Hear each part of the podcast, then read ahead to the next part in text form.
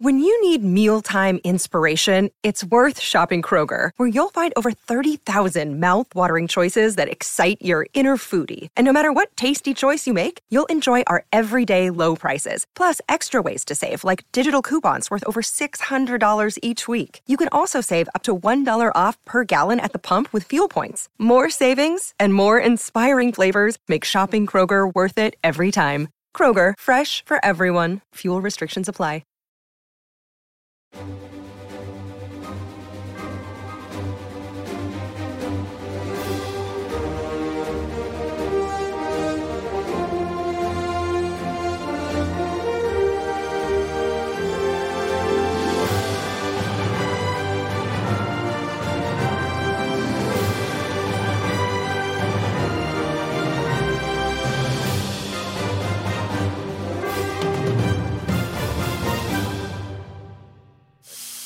What's up and welcome back to Kind of Funnies in Review, MCU in Review. This is where it all began. Of course, this is the show where we rank, review, and recap every single Marvel Studios project. Of course, I'm Tim Geddes, and I'm joined by the Nitro Rifle, Andy Cortez. Great afternoon, everybody. Great afternoon to you as well. We're also joined by the Big Daddy, Greg Miller. Hello. I'm happy to be here, and I'm glad that I'm so close to Andy, but still far enough away from Andy. Yeah. You know what I mean? Because I can still do this. Yeah. Hard as I can. As hard as I want to, and I can't get him, you know? You get a little closer to him. Fall in, though. Look at you right there, too. You're fine.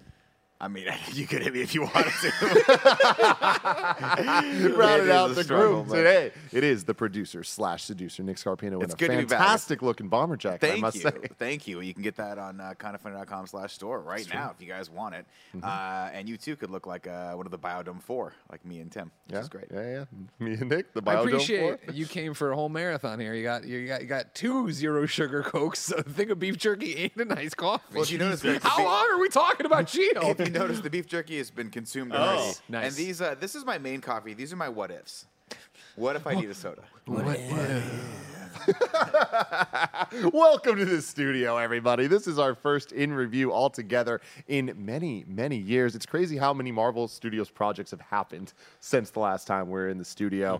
Mm-hmm. So many shows, so many special presentations, so many movies. Today we're going to be talking about She-Hulk. Remember, this is Kind of Funny's in Review. Each and every week, we get together to rank, review, and recap different movie franchises. You can watch that on youtube.com/kindoffunny, or if you prefer podcasts, search your favorite podcast service for Kind of Funny in Review, and we'll be right there for you. We've done pretty much every franchise under the sun, whether you love them, whether you hate them, we have reviewed them. So go check those out. If you want to support us, you can go to patreon.com/kindoffunny, just like our Patreon producers, Molecule, Al Tribesman, and Fargo Brady have done. Because of that, they get the show ad-free. They get to watch live as it's recorded. And every single dollar this month in October goes towards filling out our thermometer that we started a couple weeks ago when we launched this thing. And that's still going. So until the end of October, we are still raising the funds, as the kids say, to do all the cool projects later this year and throughout 2023. Having fun raising the funds. That's what they say. You know what I mean? Mm-hmm, mm-hmm, you can't spell fundraise without fun, Andy. He's right. Can't spell without fund either. Or raise.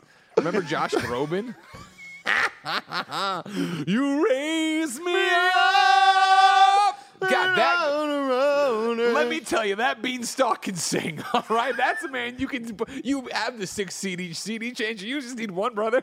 Put it in there. Josh Groban's greatest hit. Do you have my 6 copies? Do you have that CD 6 times though? You raise me up. Got the echo, the reverb. Really good reverb. You have a voice. I got pipes, big dog. You do. You got some pipes. What can't you do? You can run real fast, sing real good. Ass real good. You know what I mean? Ass real good. What does that mean? Do you rub it on something, or is it? Kevin, you're retired for a reason. You stay out of this. No. Wrong note. See, what I love about this is for years I've had to listen to you guys try to harmonize over Discord, and it just has not worked. Yeah, so this time, at least you guys had the timing right, but somehow it still just sounded atrocious. So, you know, it's always something new, Nick, right? It is always something new, Tim. Just like this week's episode, of She-Hulk. Thank you. Today, we're talking about She-Hulk. We're brought to you by Shopify and Raycon, but I'll tell you about those later. Let's get into it. She-Hulk. We're a little late on this. Normally, we like to review things right as they happen, but of course, we launched the studio. So we're doing this right now. She-Hulk. It was released between August 18, 2022, ran for 9 episodes until October 13th. The runtime was about 30 minutes an episode. They actually stuck to the TV format for this one. Different move for Marvel that I imagine we'll get some more of in upcoming shows. It was a show ran by Jessica Gao, an American television writer and producer who was creator and head writer of the TV series She-Hulk. She also worked on the 3rd season of Rick and Morty. She wrote the episode Pickle Rick, which I haven't seen. People love that one. But people love it. Great episode. Yeah? Everybody loves to make fun of it. Like, stupid people like that. Nah, it's a really, really fucking funny episode. Also, how would Owen Wilson say her last name? Gao. Yeah, it's true. It is true. Wow. While we have this break in the action, Andy, did you find it weird at all when Tim was like, they stuck to 30 minutes of TV for it, which I expect you might see with it? Like, he's fucking, like, he's talking to Kevin Feige. Like, Kevin Feige was, like, talking to him behind the scenes, like, yo, this next show about Squirrel Girl and the Falcon, we're gonna make 30 minutes. I was like, you should know that. You don't know what I know, Greg.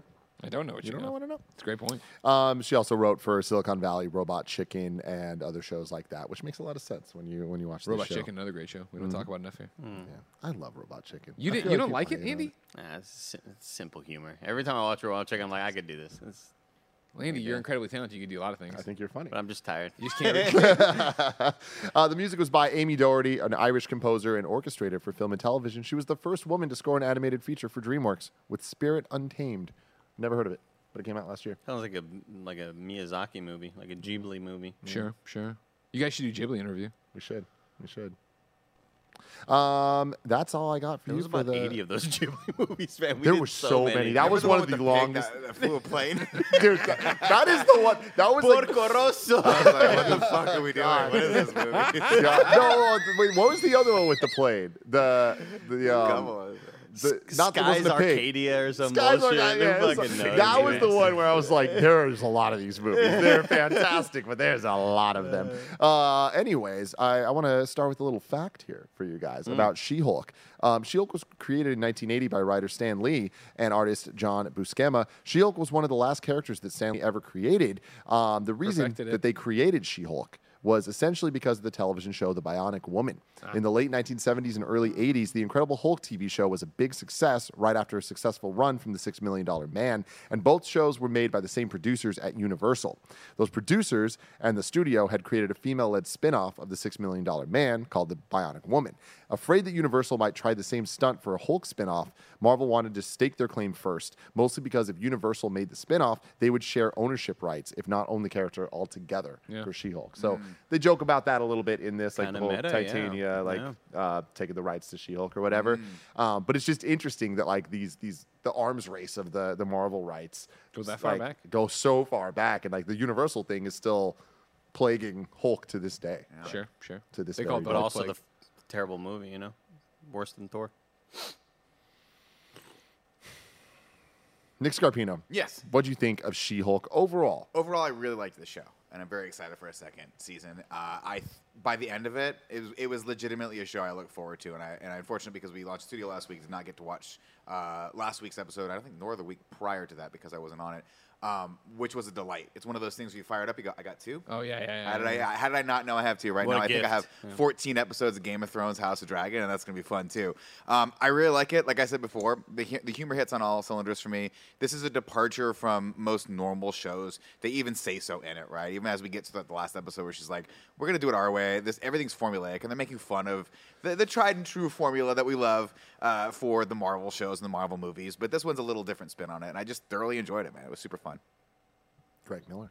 Yeah, you know, they stuck the landing, which is always our concern with these MCU shows, right? I think we went through the entirety of it and had a great time.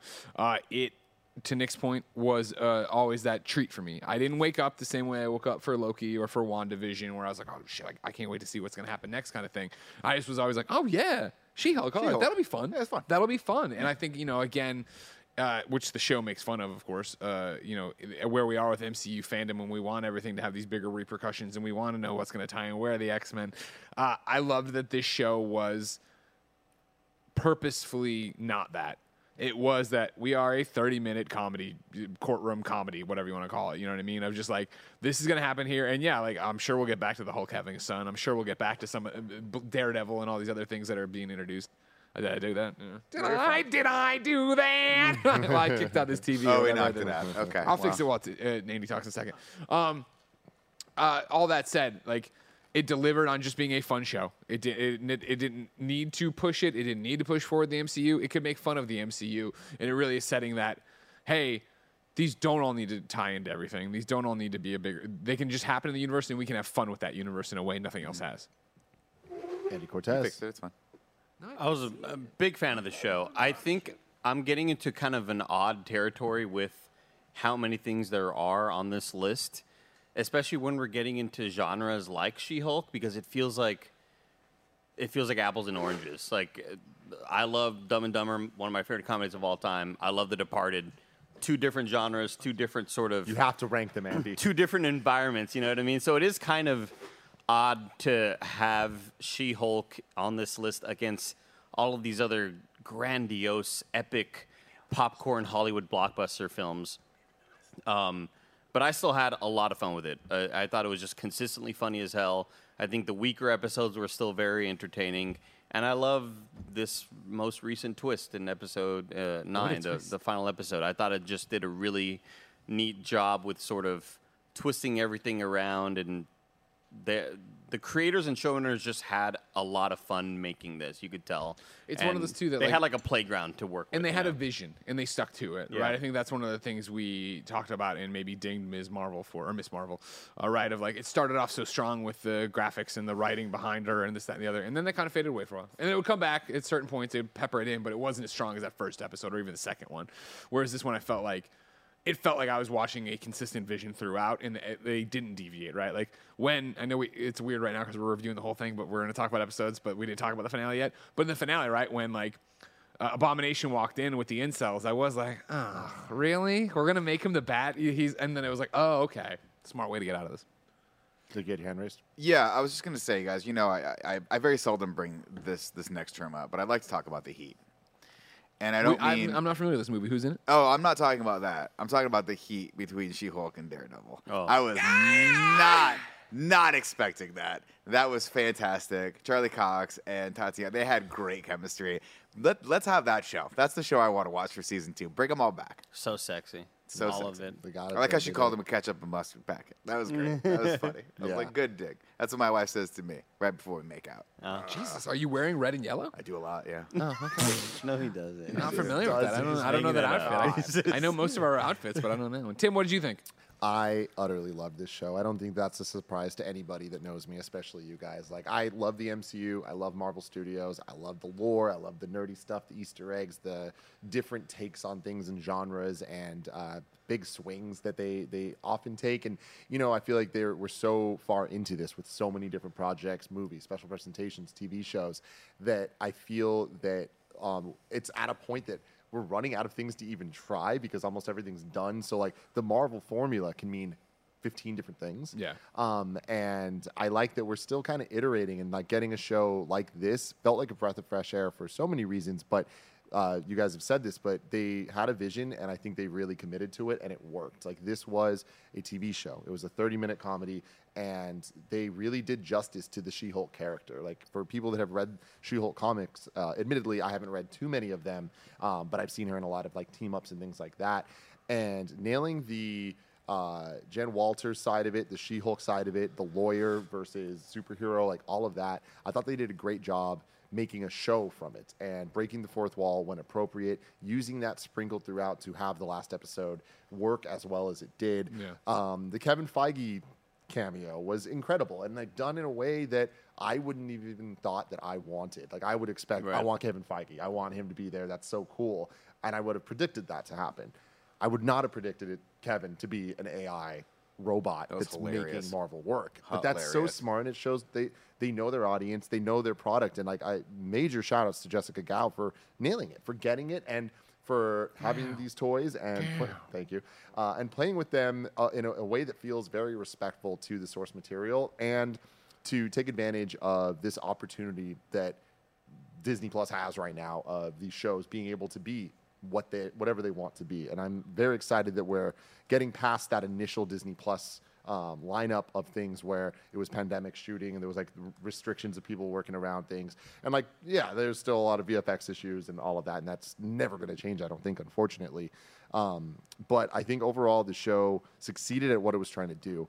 Thinking about it in terms of like what Andy's saying of like, where does it rank? I don't know. Like I've been trying to think about it, and like I can't wait till the end of the episode when we really start getting there. But in terms of ranking it against the other shows, it's clearly in the upper echelon of them. But I feel like in my mind, Loki and WandaVision stand apart so far, where WandaVision is so special for that I can't wait for the next episode. Oh my God, I can't believe they're doing this and all of that. But with the finale and the Ralph Boner stuff, it taints my memory of that show. 100%. And like just how I feel about it quality-wise, even though it was utterly fantastic and everything I could have wanted besides that. Then you get to Loki, and I just love how it ended.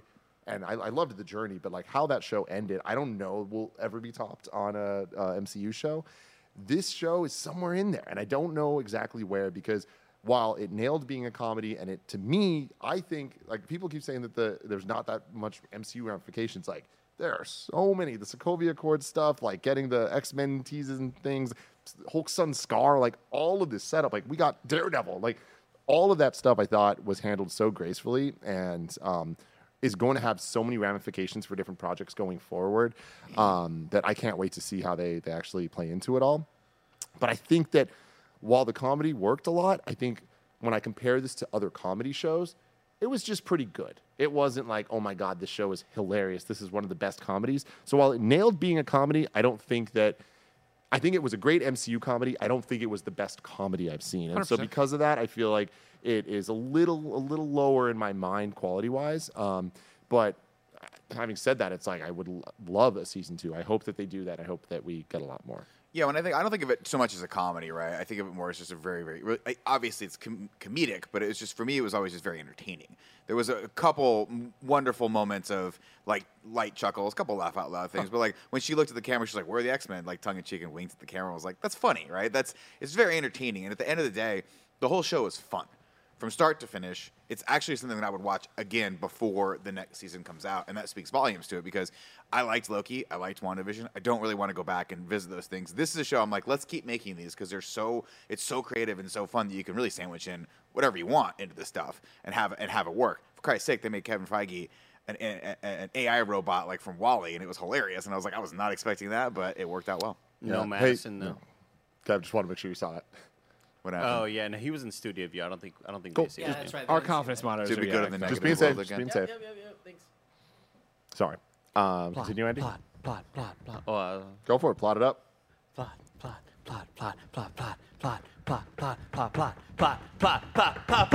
Everybody! Plot.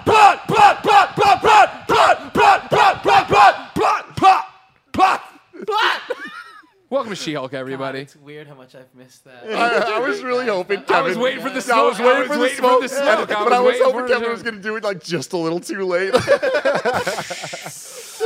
to She-Hulk, everybody. Welcome to the pod of She-Hulk. If you've never joined us for an MCU TV show before, we go through episode by episode with some notes. So we'll start with the first episode, A Normal Amount of Rage. What is it, Tim? It's another good... so let's start at the end, and then we'll get back to it. You know what I mean? We start at the end. Jennifer Walters about to go in, present her case, right? She's about to go in there, rock some socks, be an impressive assistant DA, maybe make her way up the ladder. But then, guess what? We find out she's already She-Hulk. She breaks the fourth wall and starts talking to us, and we're like, what? And then we rewind time to find out, of course, what we already knew, but she's cousins with the one and only Bruce Banner, the Hulk, right there. And he's got a little metal spider on his arm, and that keeps him from getting all hulky, right? And so they go out, they're tootling around, they're going to a family reunion or driving a car or getting some barbecue. Nobody fucking cares. Yeah. And they're like, doo-doo-boo-doo-doo-doo. They're singing, they're having a great time, right? And then what happens? Big old hand in the road, and they try to swerve around it. They flipped the fucking car. A big hand? Yeah, I don't remember why they swerved the fucking car. It was the ship from Sakaar. Yeah, all right, close enough. You know what I mean? Yeah. I watched Adam's Family Values. Yeah. And let me tell you, I imagine the hands from Elden Ring, the ones that crawl at you. Kev, can I get me and Nick Cam? Yeah. Nick, here's my problem. They don't fucking understand. No, here's my problem. You and I get it. They'll never get it. You're married. Yeah. Your wife says something that's patently false. Yeah. And you give her the correction, and then she's like, no, I'm pretty sure it's this way. And you're like, wait. And then you're like, all right, we're just going to double down on this lie. Mm-hmm. Where she was trying to tell me Adam's family, where they go to the camp, came before Adam's family. And I was like, that's no, how that doesn't make sense. Because, of course, remember, we start with Fester, mm-hmm. not with the family. Mm-hmm. And she's like, no, well, that's going to happen in this movie with the what? I'm like, oof, no, I'm just going to leave you alone. Would you believe that in my household, the roles are reversed? I am usually the one saying something that's completely wrong. Yeah. Okay. Yeah. Cool. I digress. Back to this. All right, fine. It's not a fucking hand. All right. It's a goddamn spaceship. Anyways, they get in a car accident. Are we back recording? We're back. Okay. Her blood, or his blood gets in her blood, and they're like, man, we got dual blood. And so she starts hulking out, right? And then she becomes Hulk, and she runs around. And then, like, you know, she runs to a bar, and, like, she's mean to some people. And, like, and she's, like, going to smash somebody, but then the Hulk grabs her. And then they wake up in, like, Mexico, right? And the Hulk's got her in Mexico. And he's like, listen, you got my blood in you for here when we're in Mexico. And, like, here we are in this Mexico, we're in this Mexico place, and we've got this little shack, a little island, and they got the tiki drinks. And Tony Stark made it with me, and this is where I've been chilling out, and where I hit out and stuff like that. And I got a whole lab down here, so let's work on you being the Hulk. She's like, I got to get back to being a lawyer. I'm a lawyer, Bruce. I'm a legal eagle. Legal eagle, they call her. And so he's like, you know what? Can't let you do that. Sorry, let's test you. And he puts her in the thing. We got to find all your triggers. You know, I go back to Hulk when I sleep, or to Bruce when I sleep, and yeah, blah, blah, blah.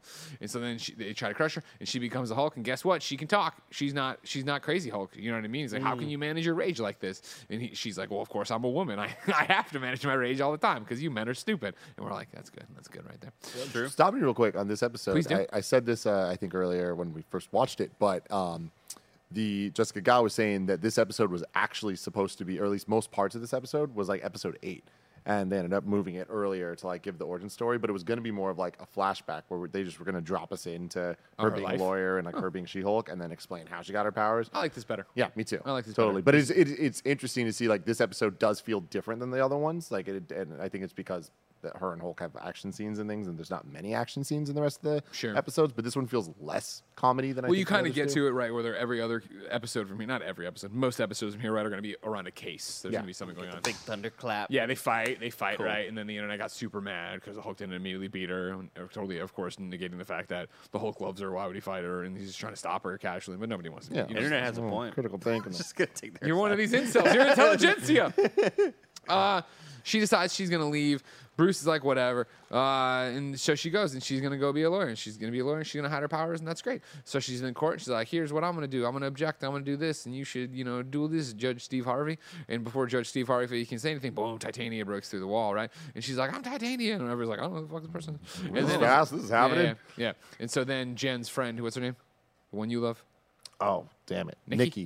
Did you ever watch The Good Place? No, I've seen a lot of it on TikTok and clips here and there. I feel like you'd love it. You want the spoilers for the end of it? They're in the bad place. I know everything, man. Come on. You know I know everything. Here's the other thing I'll tell you right now. Here's the other thing I'll say right now. Pretty early on. Modern Family, what a fucking show. Thank you. I've never watched an episode, but I see it on TikTok all the time. And it's like part 2 of 5, and I'll watch it. And I'm like, Modern Family, put it on the board. That's a nice show. I don't have the time to go watch it. What's on the board? But Ed O'Neill is just delivering a hell of a performance. Oh, yeah. I like that Kevin's communicating now through the smoke machine. Kevin, are you here? Kevin agrees. He's haunting the place. He's stuck in the pocket dimension. Anyways, so then she's like, well, fuck, I got it. And Nikki's like, you got to do it. She's like, I don't want to do it. You got to do it. She's like, I'll do it. So she turns into Hulk. Punches Titania, saves the jury, right? Because they're like throwing the big desk at him or whatever. And she shrinks back to normal Jennifer Walters. And she's like, I'd like to present my closing audio. And then it's like, what?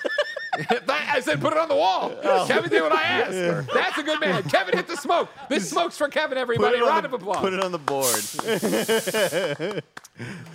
And so then. I don't want to just fast forward Greg just trying to say something while saying nothing for at least 5 seconds. Welcome back to In Review. I don't know what was trying to get out what there. What did I get wrong? What did I do wrong? It was just like, you were so, I thought you were gargling. There's a post-credits here. This is the post-credits where, of course, we find out that Captain America isn't a virgin. So good. He had sex with Star-Lord's grandmother, and then Star-Lord's mother then is his daughter. And then Star-Lord Shit now runs deep. This is the whole thing James Gunn confirmed on Twitter, even though, yeah, he was like, I got no authority to do this, but I'm confirming. Awesome. So there you go, Kevin Feige. Stick it up your ass. Wow. Getting that quill wet. Stick it up your ass. Oh, Jesus Christ, wow, Andy. His Peter. God. Up next, ladies and gentlemen, is episode 2, Superhuman Law. People know She-Hulk now, and they're like, wow, that's crazy. There's another Hulk, and she's a She-Hulk, and she's Jennifer Walters. That's rad. And people are like, yeah. But then the case she won in the last episode, it turns out she won the case last episode, the verdict is overturned, right, because the jury was sympathetic to her because, of course, she saved her life. And this is like, well, I'm glad you saved the people's lives, but you're fired. You're no longer allowed to be, you're not going to be an assistant DA or whatever. And she's like, oh, shucks, that sucks. And so that happens, and then she goes to the bar and drinks there. What do they call it? Legal briefs? Is that what it's called? What's it called? It's got a fun little lawyer name. Yeah, it did. That's cute. I like that. Or something like that. Chad, I'm looking at you. I'm looking over here. The bar is what they should call it. I want to see the hagglers. Wow, I think you're thinking the flight deck from Top Gun Maverick. Definitely not. Legalese says Infinite Corpse. Never forget. Kevin, hit the smoke for Infinite Corpse. God. Where did Hulk drink when that ship picked him up? Infinite Corpse. Say that again? Where did Hulk drink when the ship picked him up? What did he drink? Where did he drink? Where? I don't know. The Sakaar bar. Yeah. That's a rhyme for you, everybody. Didn't have to rhyme, but it did. So she's fired. She's no longer. Sorry, the smoke's not turning off.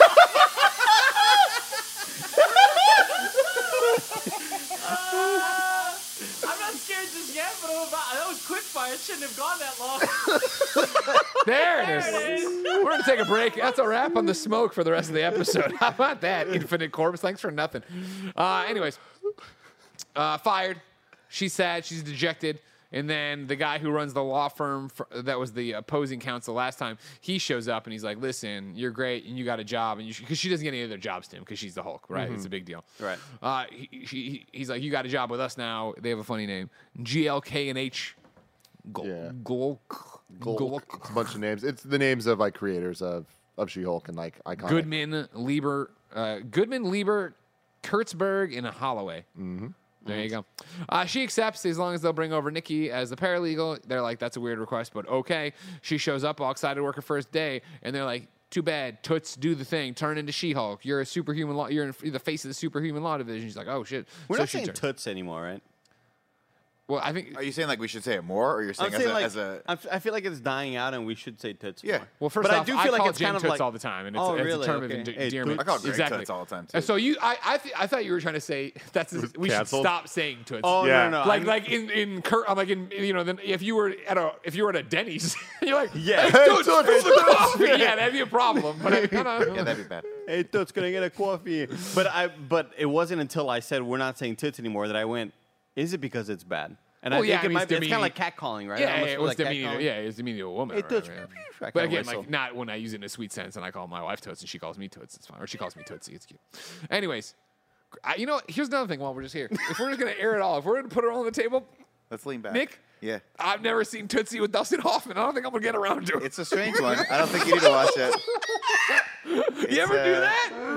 Andy, I'm nearly 40 years in and I've never bothered. Have I seen Kramer versus Kramer? Yes, I have. Have you seen Mrs. Doubtfire? Yes. You've seen Tootsie. You're fine. Okay, great. Okay, same movie. That's good. Same kids, actually, too. And I think also, Kevin, I'm going to need you to put this on the wall. Remember, I saw Dustin Hoffman at a hotel restaurant for breakfast. All right? Remember, everybody. So you might all be out there looking down on me saying, oh, he hasn't seen Tootsie. Well, you never saw Dustin Hoffman. And he smiled at me. It was a restaurant. I was trying to say breakfast, but I got caught up. Oh. It was during Judges Week, probably 2019.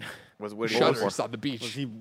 Was he fucking freelancing for IGN or what?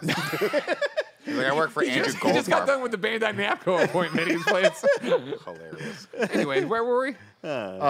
We were finishing episode 1. She's we're on episode 2 now. Remember, we're already there. Yeah. So she's there now, and she's real quick. I want to say one thing that I didn't love is I'm such a stickler for like shows and movies sticking to their rules and the worlds that they build, and I love that she breaks the fourth wall, but I didn't like that characters around her did as well. Like when Hulk looked at the camera, and like there's the shot in this episode where she's like walking through the GLKNH, and she like walks by one of the rooms. They're like money, money, money, like all that stuff. It's like it feels weird where it's like this is supposed to be the real Marvel Studios world, and it feels like too many characters are like in like the joke.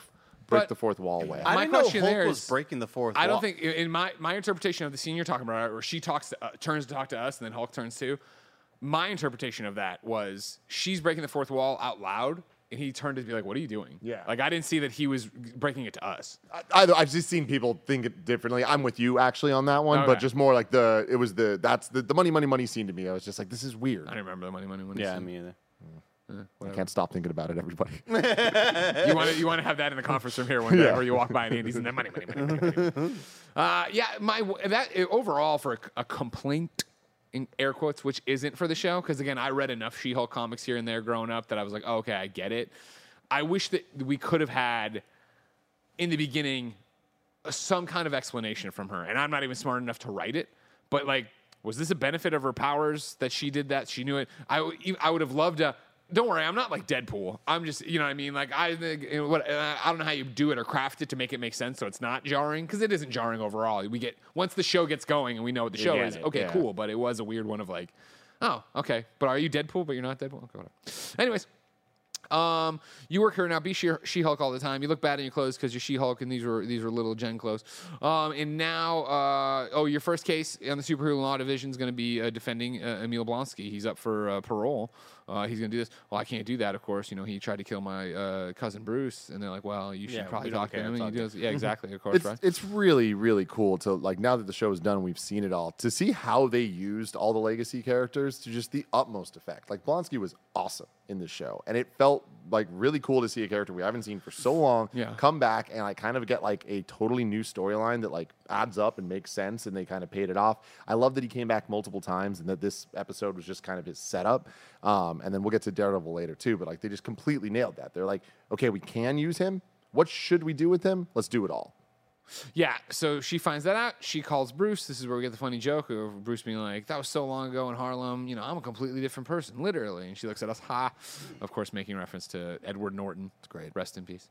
And then she's like, you know, she gets Bruce. Alive, Greg. Still alive. Really?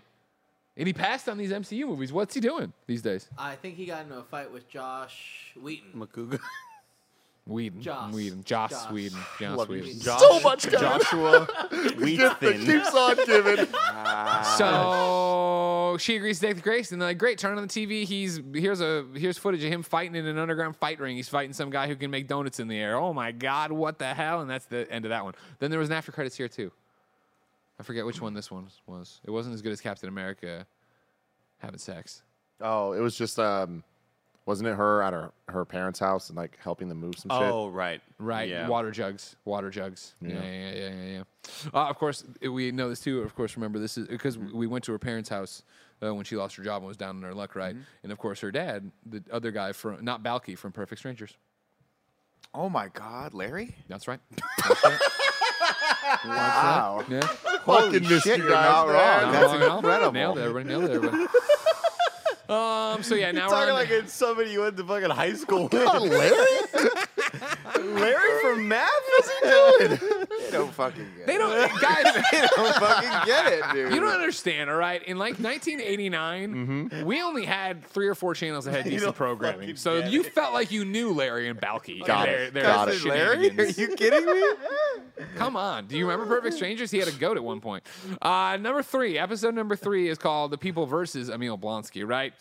She goes to talk to Emil, who's totally chill now. He's totally a better person. Namaste and all that shit, right? And he just wants to be released so he can go home to his many wives that he has had, and he's like made a cult basically, but he wants to go do this thing, and she tests it and is okay. Well, you know, could anybody corroborate that you were being forced out of here or whatever? Corroborate. Yeah, it's a big legal word. Legalese.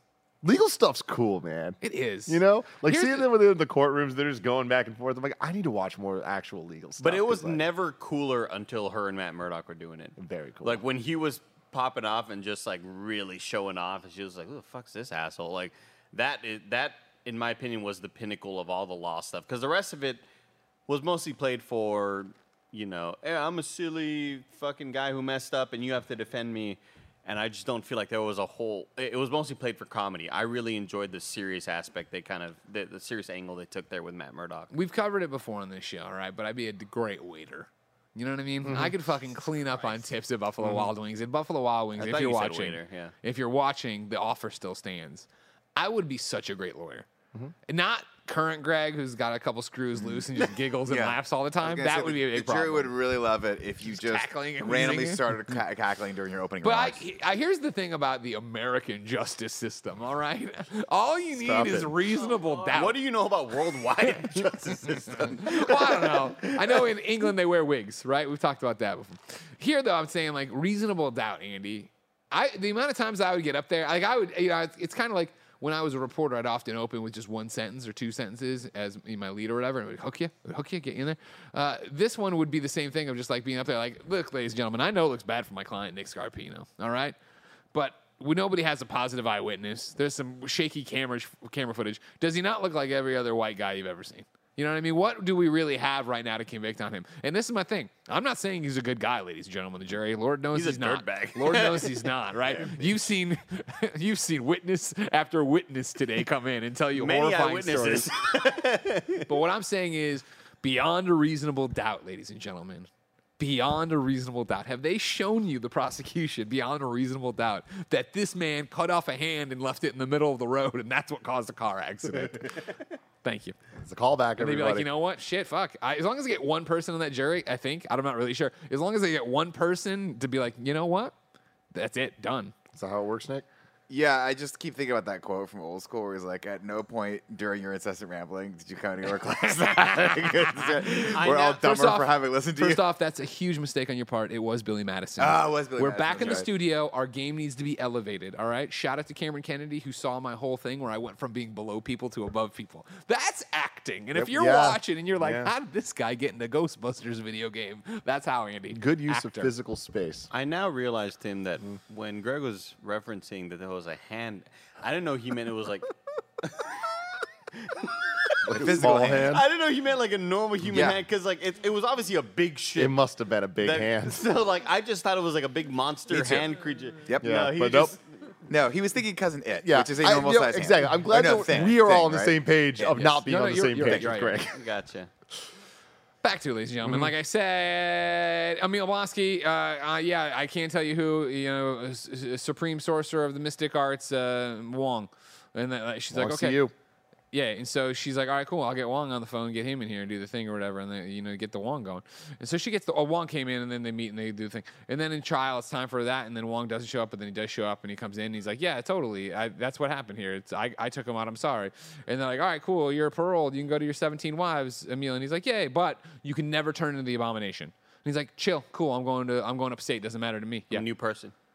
I have a question about the Wong Abomination relationship. Mm-hmm. They're homies. But why?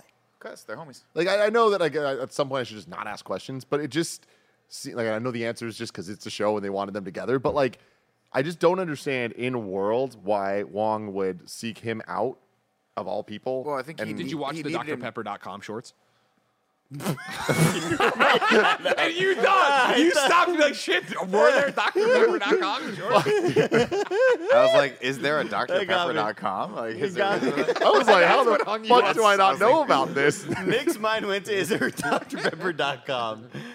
I assure you there is. I assure you there is. We're gonna try it. Oh my god, I love it. My thought on it was that he needed to test his skills to become Sorcerer Supreme and grabbed Blonsky, and it was like, this guy's not half bad. We're homies now. And that's just how it is. A sparring partner. Cool. I can see that. That's just kind of how I've gauged it, where it's like, I'm going to use you, and the guy's like, I don't really want to do this. Like, oh, you're not too bad a guy. And if you don't spar with me, I'll teleport you to a jail or cut your hands off. Exactly. And you know, again, I just love the She-Hulk's use of the MCU. Like, I love that it straight up is the scene from Shang-Chi. Like, I love that that was set up, and it was weird that Abomination was in that there, and, like, having him here, it's like, oh, you got to love it. And that was a cool thing, too, because, right, that was one of people's complaints when it happened of, like, wait, why aren't they using the Shang-Chi stuff? And, like, where is it going to fall on the timeline? And yada, yada, yada. And they make use of all of it. Nail it. He's out. A great part where the parole board turns to Wong, and they're like, you know, you admitted to busting out a felon. Like, you're going to be on trial for that. And he just goes woof, and leaves or whatever. See you later. Did we already do the Soprano jokes in here? No, that's next episode. That's next episode. We have not got there yet, Greg. No. So then he's out. That's great. All's well there. Then it's time for the shape-shifting light elf. Boo. Man, not a great episode. A forgettable one. They put too much in here. It should have just been the Abomination case, and that would have been fine. Or it should have next one. Dating stuff as well, where she starts dating, or no? I think it is. Where we start seeing all the different dudes like Todd and all them. Everything with the light elf stuff caused me to worry. Yeah, you're right. Well, no, like, you're not, because it's next time around is where we get Madison and they interrupt her smooching on the couch, remember? Throughout this whole sort of... She might build the app here. Throughout the whole sort of court sequences, I was like, oh, no, I hope this isn't going to be the light out stuff was in the Emil Blonsky. Yeah, I know, but they're talking about the dating, and the dating, I think, is in the next episode. Oh, yeah, is what I was saying. The light out stuff, I feel like, was where the comedy wasn't the strongest in the show, but I did like the inclusion of it from a like lore perspective of it being the Asgardian stuff. It's like just cool using all of the things that they had to play with. But I didn't like the actress, and it felt a little weird. Wrong. Not great. Forgettable. It was except for the Megan Thee Stallion. That was great. Of course. Yeah. And then at the very end of the episode, Jennifer's walking home to her apartment and gets jumped by some people with new Asgard weapons. Or Wrecking Crew. I'm not familiar. F-list MCU. One of them comes back. Marvel Comics things. Well, yeah, one of them comes back. But spoilers. No future spoilers. Then we're on to episode number 4. Is This Not Real Magic? Honestly, probably my favorite episode of the season. I mean, there's one reason, and one reason alone, that honestly arguable that this is the number one on the MCU list. That's Madison. Yeah. How do you spell it, Nick? 2 N's and 1 Y, but it's not where you think. In fucking credible. I don't think anything's ever been funnier to me in my life. I texted Tim Geddes after I watched that, and I was like, bro, you got to prepare me for shit like this. You know, I got an old heart. I can't laugh this hard. You got to let me know. He actually did. I knew that it was going to be perfect Nick comedy, and I think my favorite line in the whole episode was her walking and saying, here's my drink. You can have some. I'm not sick. Yeah. Like, it's little jokes like that that just, like, she really make out it. Of the thing cool. Wongers, what's up? And putting her with Wong, it's like, God, they just get it. They just knew what they were doing, and I hope we get more of her. Well, that was also the episode where she has that great line where she's like, I know, Wong's in this. It's like internet armor, Twitter armor, or whatever it was. I was like, that's hilarious. Because it's true. Everyone loves Wong. Everyone loves Wong. You always get a pass Wong or something. But that character, for me, that's a perfect level of my humor, where it starts, and I'll say it, Andy, it's annoying at first. And then after a few months, you get to know me, and we hang out. We play some streams together. And then I'm like, you're laughing. You're talking about yourself. Huh? Am I? His comedy, yeah. His comedy, my level of comedy. Okay. My point is, it was the perfect amount of beats to the point where I'm like, oh, this character's annoying, and then it came back. I was like, okay, we're calling it back. By the third time she came back, I'm like, she needs to be a staple in my life. Yeah, that is perfect. Yeah, absolutely. I thought the episode really worked with the action scene. I thought it was a lot of fun. The magician stuff. Donnie Blaze was great, and his sidekick, the old man, was great too. Yeah, the guy who's just his hype man the whole time, just laughing. Fact about that guy, that he's pretty unbelievable. He's super old, right? 104 years old. Yeah. Is he really? In real life. Damn, wait, dude. Who? The magician Donnie sidekick Blaze dude. Is his sidekick dude. No way. Yeah, that guy was awesome. Yeah, pretty cool. In real life. In real life. Yeah. Am I being trolled right now? You're not. This is not a Dr. Pepper situation. He found Stan Lee in the river and brought the baby. You know what I mean? You see where we're going with this? No, I went a much darker way, Greg. Do we think that Madison comes back? Yes. She has to, right? Yeah. But not in, I mean, obviously in the show. They'll bring her back for an episode. But do you think she ever makes it to the At some point, they're going to need Wong's help. And he'll... Like, be hanging out with Madison. He'll be like, I'm on my way, or have the thing, and then she'll step in the background, like, I gotta go. I mean, they set it up so great where he was watching the shows, then he was watching the shows with her, and then in the last episode where he's like, it's just a really good time gin and tonics or whatever. Yeah. And he's like, we just had a great time. We just had a great golden era. He was watching The Sopranos, which came out like 20 years ago. But you also got to assume that they saw the reaction to her. Like, everybody loved her. I think that's one sort. Well, not everybody, but you know what I mean. Like, I think she was such a shining star in that one episode. And she got her own poster. Yeah, which I just freaking love. So funny. What does it say? What the fuck? 4 years old. Oh, okay. My God. What's it say? My age. Anyways, so this is the whole thing. We've already talked about the beats, so we can just go fast. Donnie Blaze is there. He's a bad magician. He uses his sling ring. He opens the thing. Madison goes in. She eventually gets dropped on Wong's couch. Yeah. He's watching The Sopranos. He did a second-rate magician named Donnie Blaze send you here. Yes. God. She goes, what happened? She's like, I had to give a pig creature my blood. If my sister has my blood. God, that was so fucking fast. That's the point where I was like, Mephisto thing. Mephisto, I mean, yeah. Okay. Couple crazy theories out there that, like, I don't fully buy, but I love if this ends up being a thing, it'd be awesome. And I feel like it's the type of thing that might not have been planned, but now they're like, oh, we could use this. People pointed out that in one of the episodes, we see Nikki, who is another one of the greatest characters ever. Absolutely love her. Every scene she's in, where she looks at the camera Like, she kind of breaks the fourth wall. Yeah. Oh. And while she's doing that, she's wearing earrings that have the same, like, marking, like, logo thing that Agatha has on her. Oh. On her. So like a rune or something like that? Yeah, or? Like a rune-looking thing. Wow. And then also she's wearing a, like, witch symbol on her necklace. So it's like, oh, they could turn that into something that would be fun. I'm just used to, like, whenever I want to clear my throat, I just... Dude, honestly, I keep trying to mute this and I can't. Yeah. It's weird. Really weird. What is the... So the best Madison line is her explaining her name. Second best Madison line is the... First, it was spooky. Yeah, yeah. What is the exact line there? First, it was fun. Then it was spooky, and then it was fun spooky or something like that. Which is, while you look that up, that's one of the things that I actually really liked about this episode was that it actually relied on her doing the court case. Like, and it brought in an interesting moral conundrum where it was like, why does Wong get to do magic and then not? And no one else can. It's not like it's a legally sanctioned thing in the United States, right? And so that's what I hoped the show would do, which was actually put out that like a legit legal argument in front of us and have them argue it out, and they did, which is cool.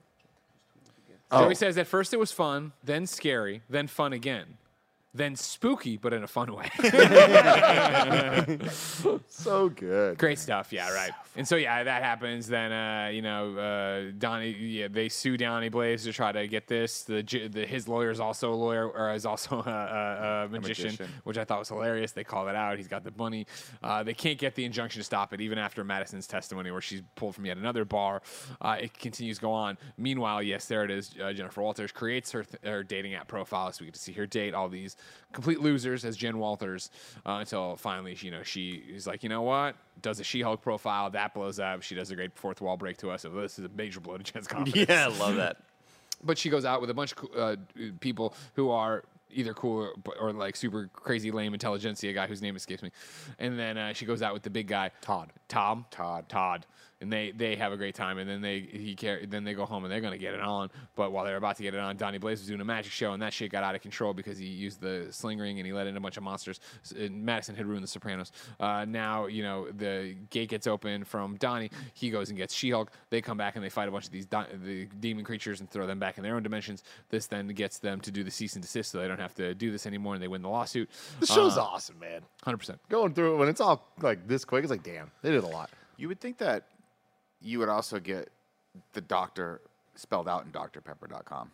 Oh. But they didn't do it. Oh, you're saying that if you... Oh, I see. There's no redirect to Dr. Pepper? No, it's drpepper.com. And when you put in Dr. Pepper, what happens? Very unsecured site.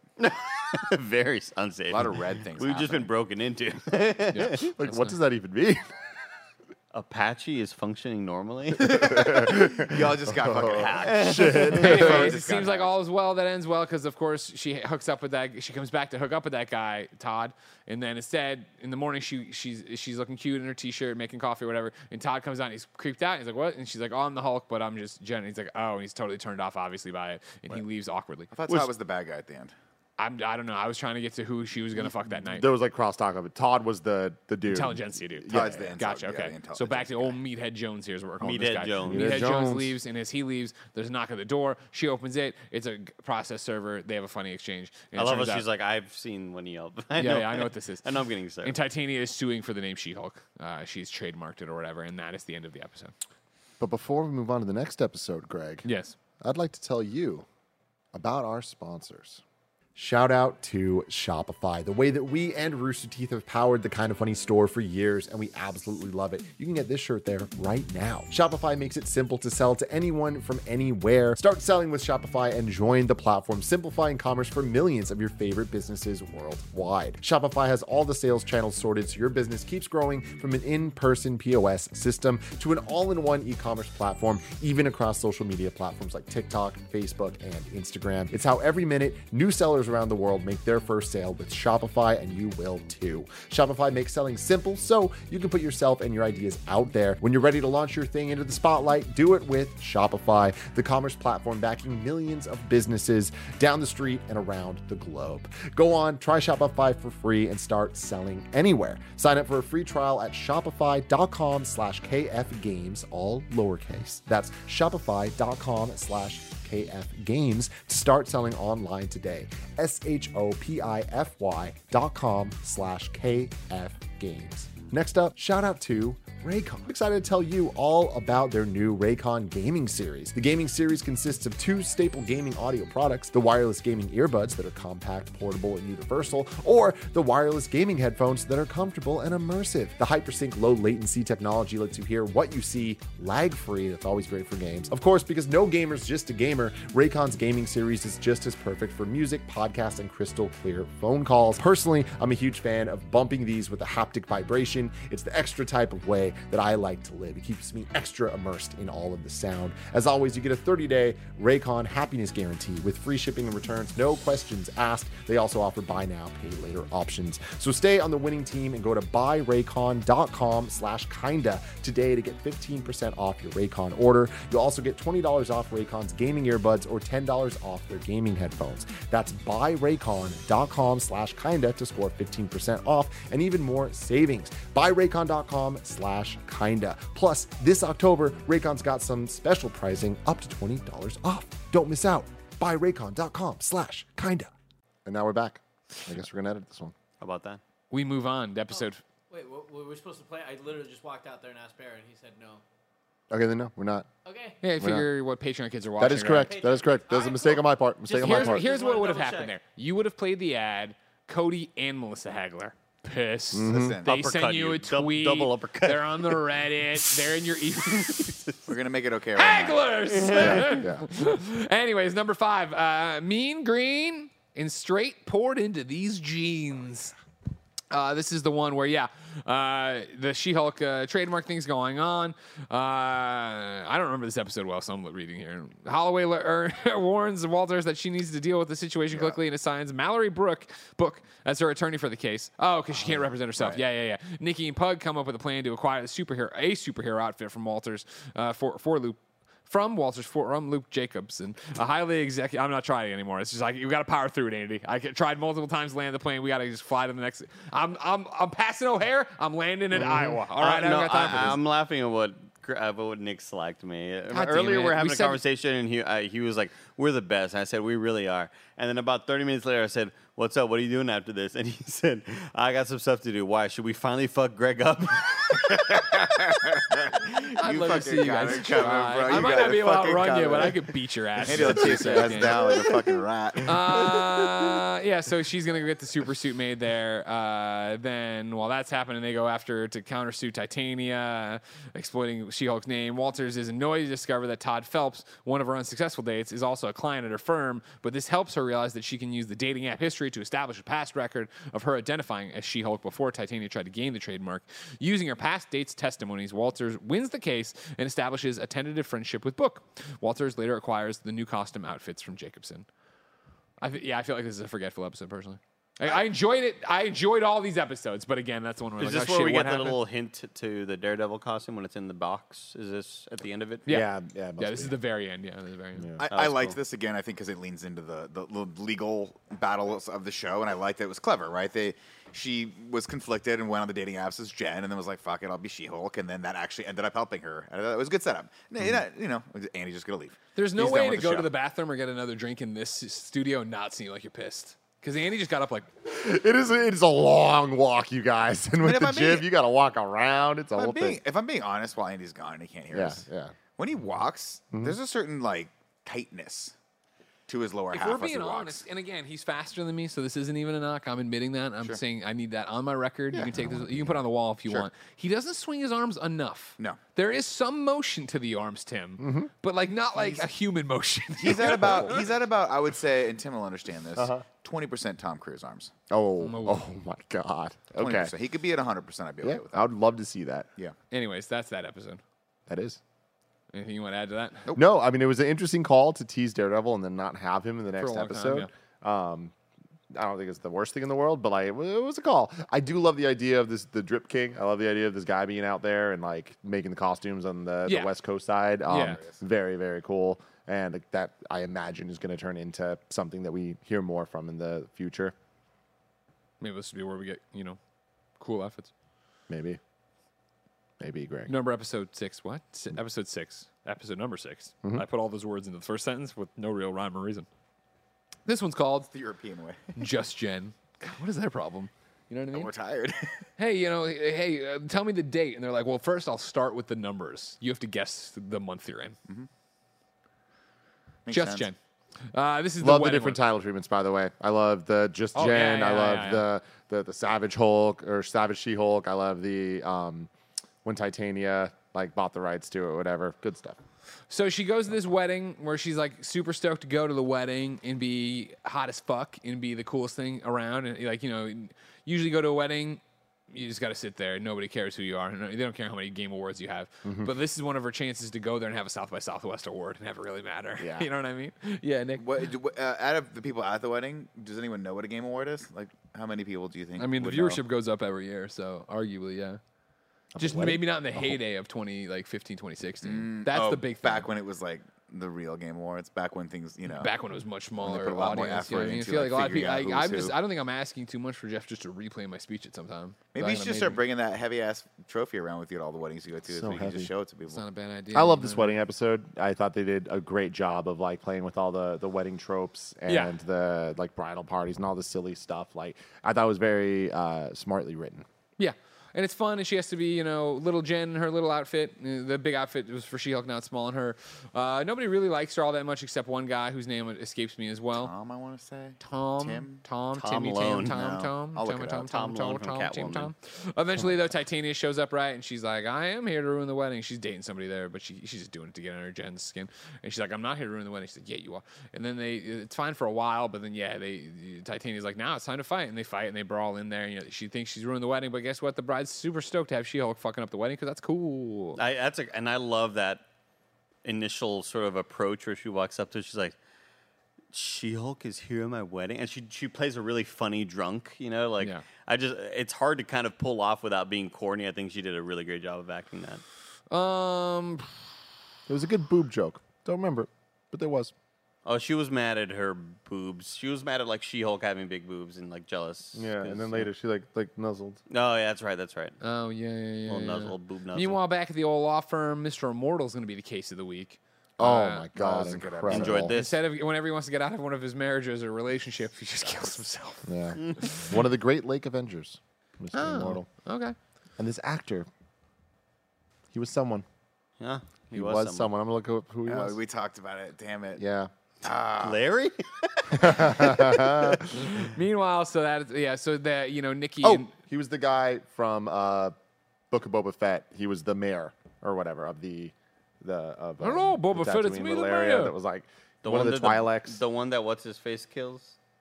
I don't think he dies, but anyway, he was really funny. Oh no, yeah, he was the.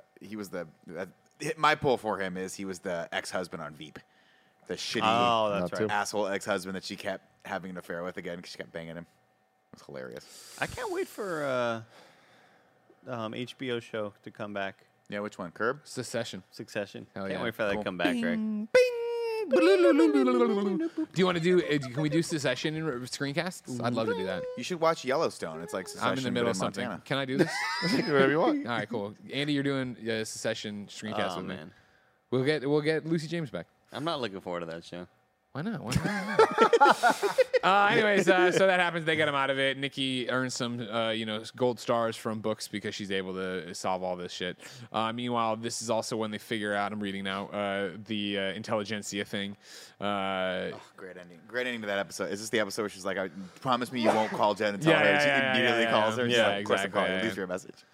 Elsewhere, scientists working for Hulk King spy on Walters and plan another attempt to steal the blood sample from her. And this is the end of that one.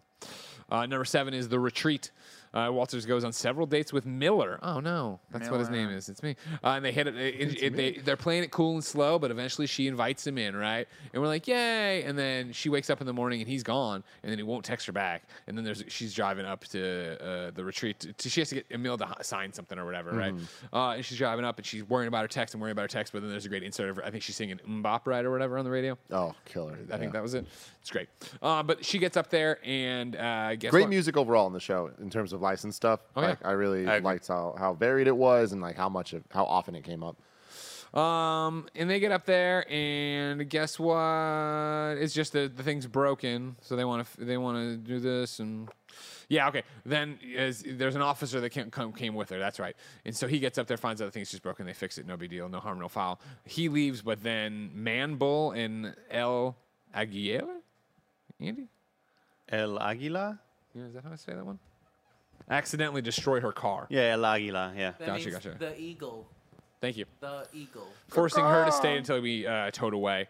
Despite the retreat lacking internet and cell coverage, Walters continues to nervously wait for a response from Miller. She attends a group therapy session with Blonsky, Manbull, the Eagle Man, Porcupine, Sarah Kisen, and the Wrecker, where she is convinced to delete Miller's contact information and let go of her feelings towards him. It is revealed 3 days later Miller secretly cloned Walters' phone and stole a sample of her blood on behalf of Hulk King after sleeping with her. Really dark. Really dark. And they went there with this too, with like the revenge porn stuff, or not even revenge porn, just like the leaks. Well, we're getting there, I was surprised that they went that messed up with it, because I mean they're setting up this Intelligentsia stuff where it is just a bunch of asshole dudes on the internet. 4chan, but then it's like it's going to go bigger in future projects we see of like the real world government level issues with it all. But starting it with these just assholes taking it that far, I thought gave the show a little bit more. Like that's the stakes of it, you know? Yeah. I also wanted to shout out it's such a drastic change in tone, and I wasn't expecting it to really go there. But not only was it a really, really sad ending, but I loved the kind of positivity that we saw from the group, given when they were kind of encouraging her to drop this dude. I really liked. I wasn't a huge fan of the group dynamics until those moments later on where they were convincing her, "Hey, drop this guy. He's not for you. You need to move on," or whatever. For the most part, it kind of reminds me of the motley crew that you have inside of in Peacemaker. Where I was I don't really love these guys a whole lot. I kind of felt the same way about this whole group until I think they really shined when they were convincing her to move on. They get Porcupine to take off his mask. Oh, God, put it back on. Put it back on. Also, I just like that they're actually, trying to be good people. Yeah. It wasn't a red herring like we thought at the end. When you saw Emil, you're like, oh, I hope he's just quitting. He's just letting his greed get the most of him and doesn't realize what he booked. And, of course, that's what it was. But the guy that's hey, the guy with the ponytail was, legit trying to be a better person. You're oh, that's kind of endearing. It's nice that they stuck with that character. The next episode, ladies and gentlemen, gets us going. It's number 8, Ribbit and Rip It. Fuck. Yes. What an episode of TV here, ladies and gentlemen. Oh, yeah. They got Leapfrog, who got a suit from Jacobson. He said that it was supposed to be not flammable. It was supposed to be able to burn all the stuff, but his jet fuel boosters, set it on fire. And so she wants, Leapfrog wants to sue Jacobson. Jen, of course, goes, our boss says this is a conflict of interest because, of course, he's making me a suit and I really want to look good and I really want cool stuff. At this point, the boss is like, no, you got to deal with it. You represented somebody who tried to kill your brother and destroyed Harlem. You can do this. So she goes to Jacobson, says she to pick up her stuff, and then tells him that she has to do this. He gets mad. They go to court. In walks his attorney. It's fucking Matt Murdock, ladies and gentlemen. Badass. Woo! Matt comes in, fucking wipes the floor with Jennifer Walters here in the lawyer sense, right? You know what I mean? He's got answers. He's got documentations. He's got quid pro quo. He's got pro bono. He's out there just doing it all. You know what I mean? But it gets there when, Eugene Leapfrog is like, and it was my suit. And then he goes, wait a second. What did you put in there? And he's like, I put in jet fuel or whatever it was. It's not supposed to burn that hot, idiot. This is user error. Case dismissed. You know what I mean? He smelled that. He's got that good nose. He does got that good nose. And someone else good. You know what I mean? What? Don't tell me. DD. Yes. D. I think you're going to go pipe all over this MCU. If you haven't noticed, I thought you were going to go super gross and then go cock. Jesus, Andy, this is a kids show we're playing. No, but one time Greg said cock, and it was really off-putting. This is weird. I was talking about a cock I had to do in the bathroom tile. Oh, you put an L in there on that one for sure. You never know where the L is. Jennifer goes to drown her sorrows at the legalese, as I've known from the start of this episode. And guess what? Matt shows up and he orders her a drink, and he comes over. And they start talking, and there's immediate chemistry, and it's fucking dope. You're feeling this, right? He gets a phone call and leaves, and she turns to us and you're feeling this, right? This is a thing, right? He says in a hurried voice, I have to leave. So he leaves, and then she pretty much immediately or in a little bit gets a call from Leapfrog, who says he's being beat up and chased and he needs help. So we get to the debut of her She-Hulk super suit, where she stops the car and finds the one and only Daredevil up there. And with the music. They gave him the theme song. And it was just moment awesome. Too, where he stands up and got that like dope ass beat drop as we see him in the new suit for the first time. And I'm gonna say it, this fight was awesome. The way he moves, he can't beat. Oh, he looks great, dude, especially like when he infiltrates. Yeah. When later on in the episode, because let's just get there now. So the CG also looked really good. I think is what maybe. Yeah. Like it didn't look like a lot of superhero movies look whenever there's a CG person moving around, where it clearly looks like a fake 3D model animating in a weird way humans can't. I thought it looked really convincing. Charlie Cox actually said in an interview yesterday that for Daredevil Born Again, they're going to use more CG for this exact reason of making him a little bit more acrobatic and like make the parkour a little bit more cool superhero-y. It was dope. Like when him jumping off of the parking structure and then just like catching himself. That's fucking awesome. Charlie Cox did that practically, though. I heard that twice. They were like, Charlie, can we get one more take on that? He's like, no problem. Are you talking about in the gap that she broke in the floor? Because I thought that was pretty sick. No, he did that, but then he jumps off and like every level grabs a hold of it as he's falling down, which was super cool. And then when she takes a swing at it, what I like is she takes a swing at him, and instead of trying to hit her because he knows he can't stop, he just kind of does the Matrix move where he slides out and then pops back up and keeps running. It's super cool. Well done. Let's try that right now. You want? I'll take a swing at you, or Greg's gonna swing at you. No, I'm gonna swing at you, and you try to do the acrobatic. Why don't we both jump on Greg's back and beat his fucking ass? You guys couldn't. You know what I mean? Fuck him up. I'd love to see you try. I'd love to see you try. Maybe if I was sleeping, you know what I mean? Because my first reaction will be, of course, to roll over, protect Jen. I'll take the beating. Then I'll make sure she's okay, right? And then she's gonna do that thing where she sleeps in boots, and her boots got knives in them. She's gonna start kicking. You guys are those are heavy boots. I think she could have just had a weapon with her. She's gonna do that thing where she sleeps in boots. The other night she tried to move that pillow you gave me. So heavy. She's so heavy. It's such a heavy. She literally like, oh, what the hell's wrong with this pillow? Why does gravity work differently on this pillow? There's a bunch of knives in it. Do you think at a point 6 months into the boots, you're like, I don't think it's worth it because every time you roll over, you hit my shin and it bruises it. Greg, you didn't check, but in the pillow is all chilly. You got me. Hilarious. Anyways, we've covered the fight scene. Guess what? Jacobson got kidnapped by Leapfrog. This is now a team up. They're gonna go over there, top of the parking garage, come up with a plan. But again, there's no sexual tension. It's hot. And then Daredevil does the cool thing on the way down. Then he goes in there and he just fucks people up in the hallway, Daredevil style. It's great. I mean, like, just to stop you right here. And stop me anywhere, brother. I'm just so impressed with their use of Daredevil because there's a lot of times where, I mean, going back to WandaVision, we had Evan Peters as Quicksilver. Boner. And it ended up being not that. But it's like, if you're going to have Evan Peters as Quicksilver, what do you need to do? You need to do the slow-mo licensed music moment. I can't believe they wasted that opportunity. Like, why even have them if you're not going to do the thing? This episode, they did the thing with Daredevil. They did all the things. Where they had the Matt Murdock versus She-Hulk legal battle. That was incredible. We got the hallway fight. That was incredible. We got them boning. And then we had the fun of it all. And it all felt like Matt Murdock. It felt authentic to the character. I'm so impressed with what they achieved with this episode. Did they ever explain how he's able to practice law in California as a New York attorney? Or do we not give a shit? You have to go to drpepper.com to find out. Yeah, there's a short about that where he eats bazooka gel. God, dude. Here's the rope. Here's the rope. Greg's right at the end of it. He's right. He's holding on to the end of it. And it's not gum. So then all that stuff happens, like we said. They beat on Leapfrog, who had the whole tadpole conversation in there. That was funny. They had a whole bunch of frog shit that was funny.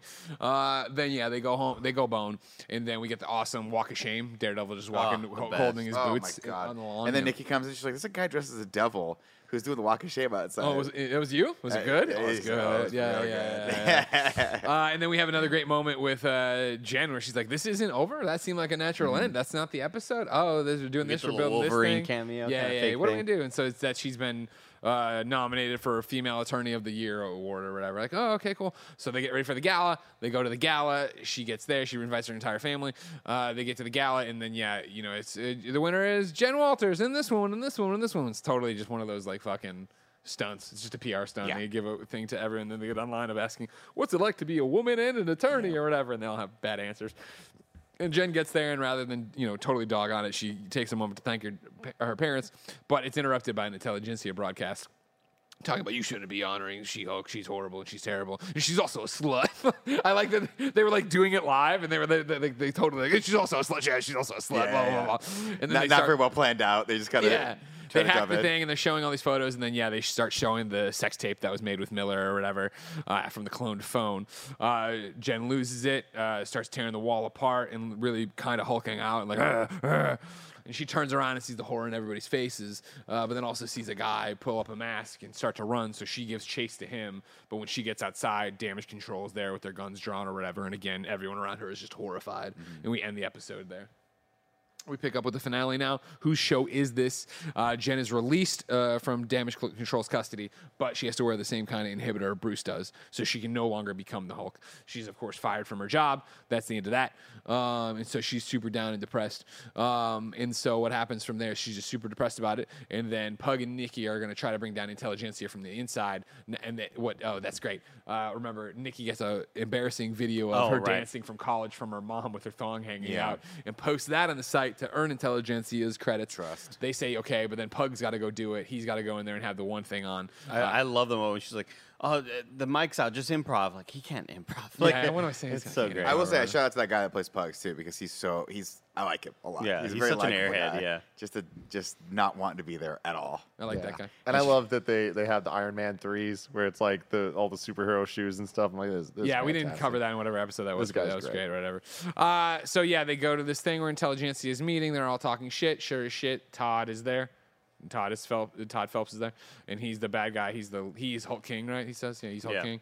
And then Abomination walks in. And you're like, oh no, Abomination's the bad guy. And then Jen was coming to meet with Emil because she needed help or whatever, and so she walks in on this. Everybody flips out about her. Emil scoops her up, showing that Emil was just hired to be a motivational speaker. He doesn't know what this is. However, he is violating his parole by being Abomination. He scoops her up. The Hulk smashes down. Hulk King announces that he's used her blood to synthesize it and become the Hulk because he deserves it. You know, more than her. It should have been him. He starts to change, and then Jen does like the stop time Zach Morris thing. Like, wait, what the fuck are we doing? Like, this is dumb. This is. Happened before, well-worn territory. What the fuck's going on? For you guys, did you have the moment where you're like, oh, no. Oh, yeah. And then you're like, oh, yes. Like, it was so great. And so, oh, yeah, Titania shows up, too. Eventually, though, yeah, then it goes back to your Disney Plus screen, which is so fucking good. She punches out the little Disney Plus tile, comes down, you know, through the screen. Marvel's assembled. Yeah, that'll work. And it's like a behind-the-scenes thing. Come on, that's great. Goes in there, starts yelling at the writers or whatever. They direct her. It all comes down to Kevin. She goes down a couple hallways, turns a corner. Didn't like this fight scene. I thought it was unnecessary. Her going through. There he is. It's Larry himself. That's Cousin Larry right there. Yeah, that's Cousin Larry. Yeah. The guy on the left looks like Mary or Pippin, one of them. Does look like Pippin, actually. It might be related. That's Larry. That's Balky. That's Balky. Larry's the other one. Larry's the other guy. That's Balky. Balky, of course, Bronson Pinchot. You remember him probably. That's Larry right there. Prankster, right? In Lois and Clark. That's probably remember him from, if you don't remember Perfect Strangers. Thank you for that. No problem. Very important. You got somewhere to be? Huh? We build the studio. You want to get out of that? Oh, there's Kevin. He's so scary down there. Hulk Kev. Oh, he's Hulk. He's hulking out. I see. Okay. Yeah. Thank you, Hulk. So small. Somebody's making a point there. The fight scene. You were talking about the fight scene. Oh, yeah. It felt... I don't know where, like, it's a fun song. I legit don't remember what you're talking about. The hallway where she's, like, beating up the security, like, after the writers to get into Kevin's room. It kind of felt... Like, I get that they're breaking the fourth wall, and they're just like, you get it, let's just move. But, like, I feel like we could have just skipped that. Like, she could have just went in and it would have been okay. Well, we need her being violent against random security guards. That felt a little out of place. Like, that's kind of weird. We don't. It's like when Bruce and her fought. You're like, I get that someone here was like, we should have an action scene. But that's the antithesis of what this whole moment needed. And, again, she walks in and starts talking to him. Like, this is a brilliant way to handle this episode. Because at the end of the day, to your point earlier, like, they can't necessarily, maybe they don't have the budget to nail these fights, nor should they. They found a more creative way to end this episode that's funny and keeping in spirit to the She-Hulk, like, behind the, fourth wall breaking vibe, and they did it. It was hilarious. I respect the bravery of it, man, because, like, there's so many ways that it could have not worked out. Like, it's, on paper, pitching this must have been such a difficult thing to do.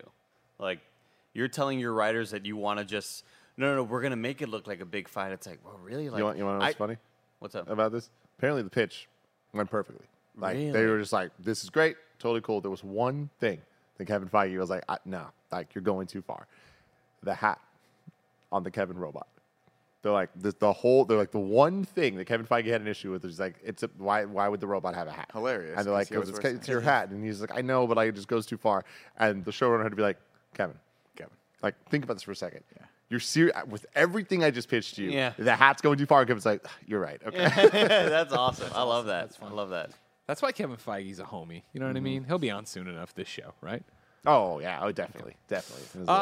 So, yeah, she goes in there and meets with Kevin, makes the X-Men joke we all love, talks about how this is just like the same thing we always talk about on these things. Just like, let's fight the villain that has the same powers of the hero, right?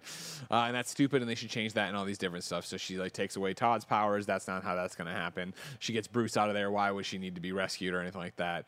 She does something to Emil. I forget. I think she makes him back into Emil rather than be that or whatever. Blah, blah, blah. But basically, all's well that ends well kind of thing. And he agrees, and that's okay. And then she sends a boff to jail. Yeah, she wants him to be accountable for his actions. Yeah. Sure. And so he submits to jail, and then immediately. Is he going to be in jail for like 7 years? 10 years, and he immediately just escapes. Busts him out right away. Oh, right. Yeah. Similar to what I was saying about the Daredevil stuff, where they just like, they did exactly what they had to do. I think the whole dialogue bit between her and Kevin was pitch perfect. Like, I think they did everything that they should, and like all of it was funny. All of it was like the right references. Great performance. I mean, we've just went this entire time without even talking about Tatiana Maslany, which so in the screencast we talked about so many times. Amazing. She's so good, and I just feel like this scene was like very like. Perfectly done. And so, yeah, she comes out of there, and everything we just said happens. Blonsky's arrested. So is Todd Phelps.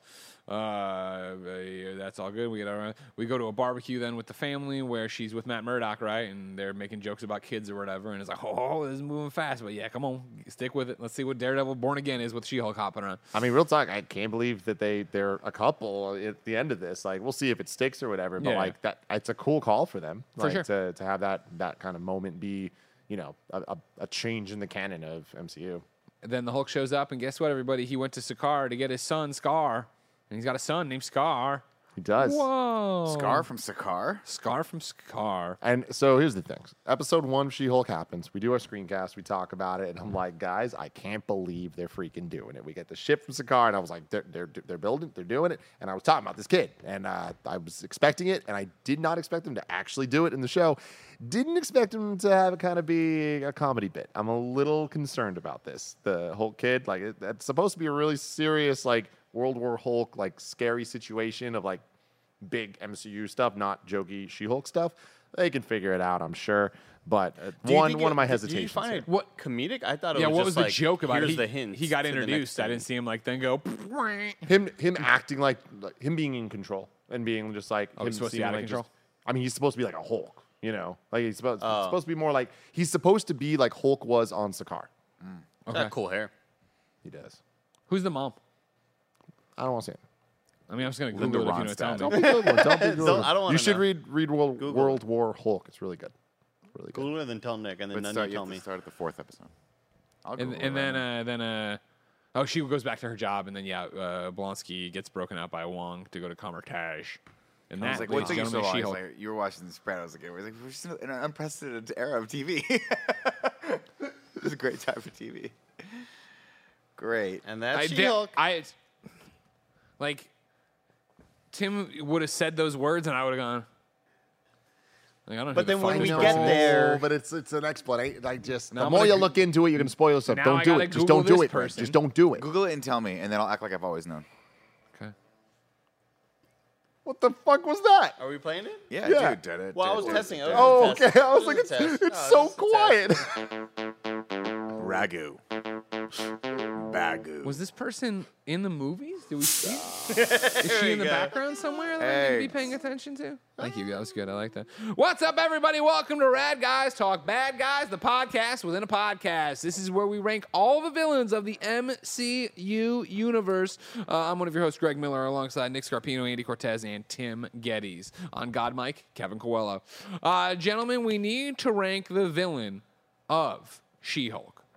I think the overarching one, of course, would be Todd, Intelligentsia, and toxic masculinity. I like that. That's really good. Remember, when we rank now, we have so many villains on the MCU in review list that are now we are now cranking past almost to 50. This will be number 50 we enter right here. We have S tier, A tier, B tier, C tier, D tier, F tier. Where do we want to put Todd, Intelligentsia for tiers? and toxic masculinity. Real quick with that, even the toxic masculinity, I feel it's even just like kind of like superhero tropes as well. You know, like being the villain of this and how they deal with it. Like especially once you get to the end episode of like what did she actually have to overcome? And because of that, I'd put it even higher. Should to overcome Kevin Feige. Like all that, like I think it probably my gut says B tier. Or B tier starts with Baconator. Okay, then A tier. Really? Okay. I was gonna go probably B tier, mid B tier. I mean, the thing for me is like it wasn't, even though it was the overarching sort of like thing, they bailed out of it at the end. I feel like that was the whole, like, I don't know. I just feel like it wasn't an imminent threat the entire time. I think it was more of a nuisance to at least the viewer. We were like, oh, that's a thing, right? Right, I forgot we're doing that. I thought it was gonna be a much bigger deal toward the end there, but she handled it in a more comedic and fun way. I don't know. Greg Miller, can you? I don't think it was the focus of the story is what I'm trying to say. Andy has the floor. Can you read for me? The B tier plus. The B tier starts at number 16 in the Ragu Bagu list with Baconator from X-Men. Baconator First Class from X-Men Future Class. Momento Stepmom from Werewolf Around or Us or whatever. Pierce Logan, X-24 from Logan. Stryker from X-2. Hydra from Captain America Winter Soldier. Ultron from Avengers Age of Ultron. Echo plus TSM / Kingpin / more / and Hawkeye. / the mom from The Conjuring, The Devil Made Me Do It in Hawkeye. Icarus and the Deviants from Eternals. Blah. So I think it's higher than these, like, because I feel like they did a good job of like peppering it in through the whole thing, and it wasn't supposed to mean a lot. But then we get these moments like the revenge porn thing, where it's like this is like they took it there, and then I don't think it's higher than Baconator. I think Baconator is such like a line in the sand of like either you're at S or A. In Baconator Baconator First Class from X-Men Future Class. What was his name or his motivations and what did he do? Just perform. I mean, Greg, I have a bad memory. I don't remember anything. You're talking about Kevin Bacon? Yeah, Kevin Bacon's performance in that movie was awesome. Well, yes, you put Kevin Bacon in a paper bag. His performance is going to be amazing. He wanted to kill all humans and make a fucking master race of mutants. That's pretty bad to the bone. Remember, he killed fucking the guy who had the helmet. Magneto would never have that helmet. No, I don't have to make a fucking helmet. See, what you just said, he wanted to kill all the humans and make a master race. You're thinking of X-Men, where Magneto wanted to kill all the humans by turning them into mutants and make a master race of mutants. Remember? Then Senator Kelly turned into water. They're all the fucking same. Don't come in here. Kevin Bacon, if you're watching, Kevin, you're fantastic. You're a fucking rock star. I love you so much. I watched fucking Hollow Man in theaters, but come on. Nobody knows what Baconator fucking did in this other than he had a coin and he had a fucking helmet. That's what we know about him. Maybe you can talk through my mic and not sound as stupid. What did you just fucking say to me?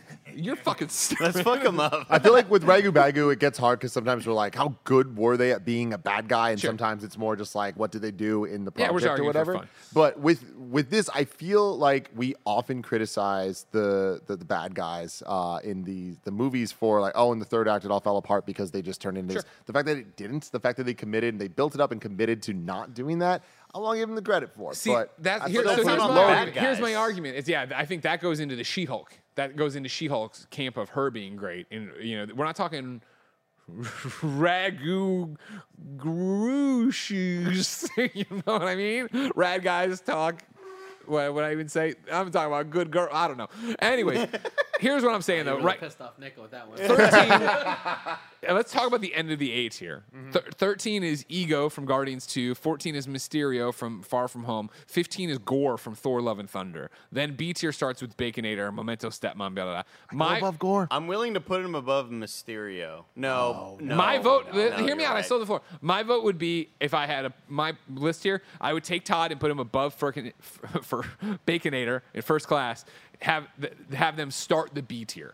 Because again, I don't think it's at the detriment of the show, but the villains and bad guys or whatever of this, they aren't rad guys. They're just an afterthought. Jennifer, She-Hulk, and her friends are the star of the show, and I think that's how it should be.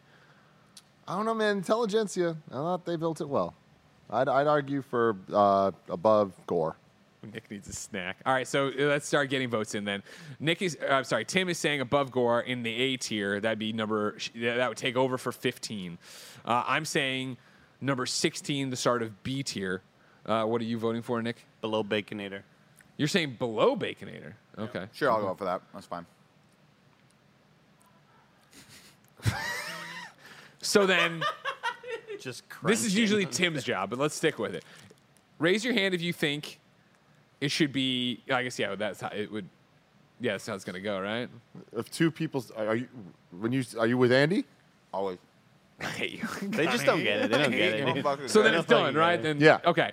Sorry. Talk on my mic. You sound smarter. All right, so Todd, Intelligentsia, toxic masculinity, and superhero tropes are entering Ragu Bagu at the 17 slot in the B tier. Below Baconator First Class, above the Memento Stepmom. Yeah. Congratulations. The Memento Stepmom. She's the woman from Memento who was the stepmom in Werewolf. Oh, gotcha. From London. By night. Yeah. Yeah, yeah, yeah. Werewolf from London by night. You know? This makes perfect sense. It works if you work it. That's the facts. Now it's time to rank the MCU. The current rankings are as follows. Number 1, Endgame. Number 2, Infinity War. Number 3, No Way Home. Number 4, Homecoming. Number 5, Civil War. Number 6, Ragnarok. Number 7, Winter Soldier. Number 8, Guardians 2. Number 9, Loki. Number 10, WandaVision. Number 11, Avengers. Number 12, Guardians 1. Number 13, Shang-Chi. Number 14, Love and Thunder. 15, Iron Man. 16, Far From Home. 17, Black Panther. 18, Doctor Strange. 19, Werewolf by Night. 20, Multiverse of Madness. 21, Hawkeye. 22, Miss Marvel. 23, Falcon and Winter Soldier. 24, Captain Marvel. 25, Ant-Man and the Wasp. 26, Ant-Man. 27, Black Widow. 28, Iron Man 2. 29, there's a lot of these. Age of Ultron. 30, First Avenger. 31, Iron Man 3. 32, Eternals. 33, What If. 34, Moon Knight. 35, Hulk. 36, Thor. 37, Thor Dark World. I didn't like how I said Moon Knight there. Moon Knight? Moon Knight? Who wants to start the bid? Fix the atrocities you guys committed last episode. If that, no, 2 episodes ago. And I would say we take this far better comedy and put it at number 14, below Shang-Chi and, or no, Shang-Chi, and above Love and Thunder. I like that. Thank you. Andy, come with us. The water's fine. Come with me. You were saying to put this above Love and Thunder, below Shang-Chi. Yeah. Sure. I would put this... He's not going to do what we want him to do, Nick. I'm just thinking about enjoyment factor. What's the pure enjoyment factor, Andy? Think about how much you didn't enjoy Love and Thunder. I would put this below Iron Man. Number 16. Yes. I would put this above Shang-Chi. Wow. Yeah. Wow. So that means... Nick and I get our way. Nick and you get your way. It's the new number 14. Fucking underneath so cool. Shang-Chi and above Thor, Love, and Thunder. Well, there you go. Pretty good. I love when the plan comes together. Pretty good. Where are I can't wait to rewatch the Ant-Man movies because, good Lord, it's been a long time. It's been a long time. I don't remember the lady from Ghost. Can you guys think about this for a second? I love thinking. When are we going to rewatch Ant-Man? I don't know. In just a couple months. Yeah. Can you believe that Ant-Man 3 is coming out in like 4 months? Oh. We're so close. I mean, can you believe we're a month away from Wakanda Forever? No, we're not. We're 2 weeks away, Greg. You fucking stupid. You just don't get it. They don't get it, dude. Can you believe we're 2 weeks away from Wakanda Forever? I do sound smarter in this mic. Right? I'm just blown away. Like, I was talking to Barrett earlier. We're looking at the calendar. I'm like, Wakanda Forever's coming out in 2 weeks? Okay, I'll be honest with you, Tim. I'm blown away by the 2 weeks thing. 4 months for Ant-Man, that's a long time away. Like, I thought you were going to be like, Andy, can you believe we are 90 days out from Quantumania? I'm just so blown away that we are 4 months away from seeing Kang in action. Like, that seems like we're about to kick off some, like, he's gonna shit. He's going to look so ripped, dude. He's going to look so ripped. Oh, crazy times. So everybody out there knows. What, Greg? I just got an email that I'm not at liberty to discuss on air. And it's only you'll find this is hilarious.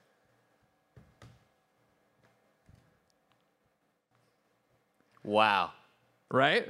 That's fucking stupid. I'm so cool. You guys are, I understand why you guys want to hang out with me all the time. You know what I mean? You radiate coolness. We pick some of it up like a rainbow. Little update for everybody about In Review. Obviously, we're trying to get everything figured out with the studio, so the schedule's going to be just a little wonky for the next couple weeks as we catch up on some things and keep going. But we are going to be doing a second In Review for Patreon people this week. It'll go up live Monday for everyone else, and that is what, Greg? Black Adam. Ladies and gentlemen, I can't stress this enough. If you have a storm cellar, go into it, because the hierarchy of power in the DCEU is about to change forever.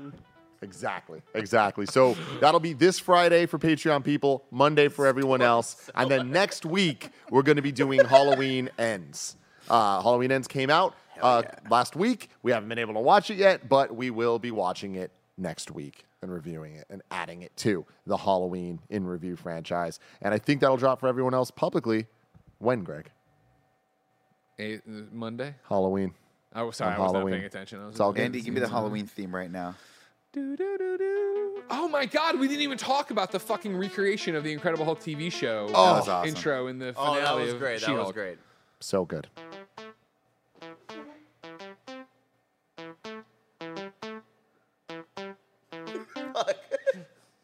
Have a marvelous day, everybody. Have a marvelous day. It didn't sound like Halloween. I think it was Haiku in Review.